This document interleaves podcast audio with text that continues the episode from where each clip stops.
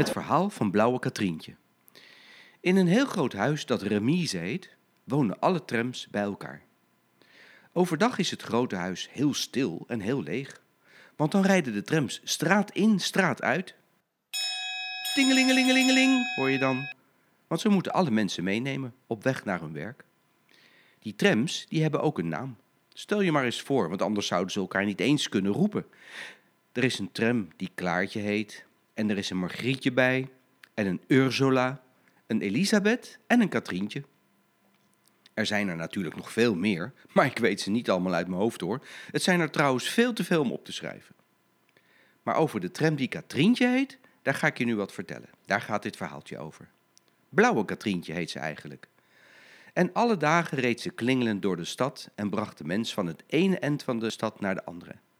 Maar op een dag gebeurde er iets bijzonders.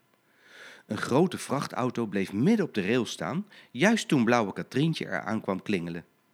Blauwe Katrientje remde uit alle macht en gelukkig botste ze niet tegen de vrachtauto aan, maar stond nog juist op tijd stil.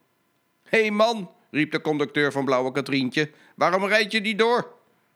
De chauffeur van de vrachtwagen stak zijn rode hoofd het raampje uit en hij riep: Ik weet niet wat er met de auto aan de hand is, maar eh, ik kan hem opeens niet meer op gang krijgen.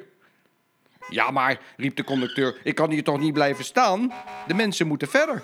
Die zijn niet voor niets in de tram komen zitten. Schiet op alsjeblieft, want anders kom ik te laat aan bij de volgende halte. Het hoofd van de chauffeur werd nog veel roder dan eerst.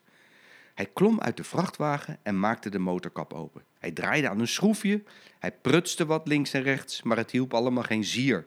De vrachtauto wilde niet meer rijden. Tingelingelingeling, klingelde Blauwe Katrientje, maar dat hielp ook al niet. De politie kwam erbij en allemaal nieuwsgierige mensen kwamen aangelopen. Ze keken naar de vrachtauto, die niet meer rijden kon, en naar Blauwe Katrientje, die ook niet verder kon, omdat de vrachtauto op haar rails stond. Eindelijk kwam de brandweer eraan gereden. De brandweermannen dachten zeker, het is hier zo druk, er zal wel brand zijn.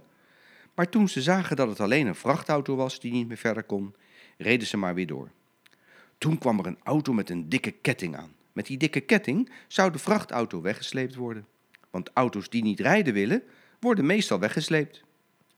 Het duurde nog een hele poos voor de ketting stevig zat. En toen moest de politie alle nieuwsgierige mensen nog wegjagen, omdat de vrachtauto er gewoon niet doorheen kon.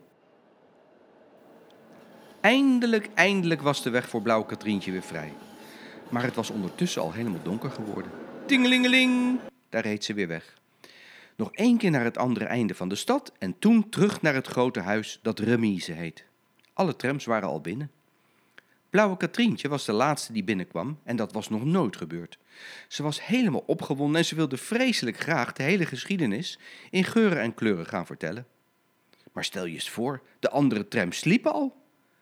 Blauwe Katrientje riep: Hé hey, Klaartje! Maar Klaartje gaf geen antwoord. Ze sliep. Blauwe Katrientje riep: Pst, Ursula! Maar Ursula gaf geen antwoord. Toen riep Blauwe Katrientje om Margrietje en om Elisabeth, maar ze zeiden geen woord. En toen werd Blauwe Katrientje een beetje boos. Had dan niemand van haar vriendinnen even wakker kunnen blijven tot ze thuis kwam? Bah, wat een slaapkoppen, dacht ze. En van pure opwinding begonnen haar wielen te draaien en daar reed Blauwe Katrientje, boem, tegen de grote deur. De deur, die niet op slot was gedaan, zwaaide piepend open. Ziezo, dacht Blauwe Katrientje, ik ga lekker op stap, want ik kan toch niet slapen en er is niemand die met me praten wil. Toen reed ze de straat op, zomaar zonder conducteur. Dat ging eventjes fijn. De maan scheen en sommige lantaarns brandden nog. Blauwe Katrientje reed eerst langs de bekende straten en hield braaf bij de eerste halte stil. Dat was ze zo gewend.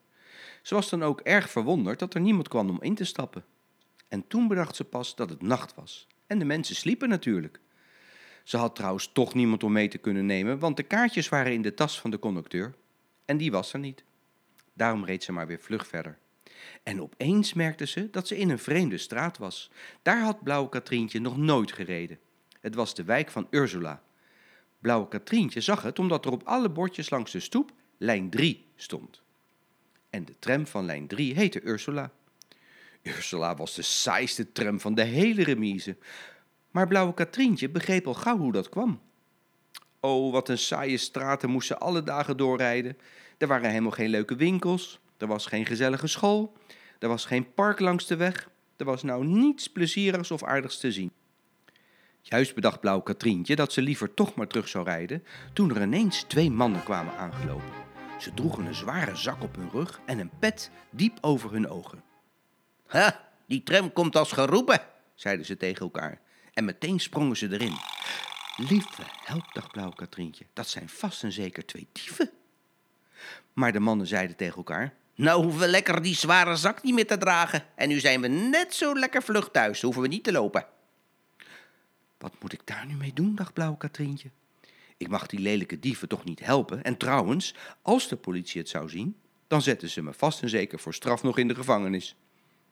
Toen Blauwe Katrientje dat gedacht had, zei ze pardoes: schroom! En daar begon ze te rijden, te rijden, zo hard als ze nog nooit gereden had. Maar ze reed niet vooruit, ze reed achteruit de stad weer terug in. De dieven schreeuwden van de schrik, maar omdat Blauwe Katrientje zo hard reed, konden ze er niet uitspringen zonder hun hals of hun benen te breken.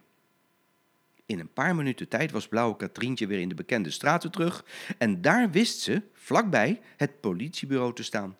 Klingelingelingeling, riep ze zo hard ze maar kon. Klingelingelingeling. De politieagenten hoorden het en ze dachten: wat kan dat zijn? Een tram op deze tijd van de nacht? Ze vlogen het politiebureau uit met hun gummistok in de hand. Blauwe Katrientje remde dat het knarste en de dieven tuimelden en vielen door de schok met hun hoofden tegen elkaar. Boems! Ze werden helemaal slap door de slag. En de politieagenten, die hoefden ze zomaar in hun kraag te grijpen en ze op te sluiten in het politiebureau. Ziezo! En toen belden ze vlug de directeur van de trams op. Want ze wisten ook niet wat er met Blauwe Katrientje gebeuren moest. De directeur kwam aangelopen met zijn slaapmuts nog op en zomaar in zijn blauw gestreepte pyjama. Deze tram heeft twee dieven gevangen, zei de ene agent. Ze heeft het knap gedaan, zei de andere.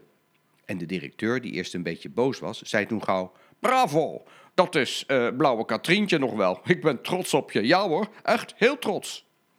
Blauwe Katrientje lachte maar eens. En ze geeuwde omdat ze opeens voelde hoe moe ze geworden was.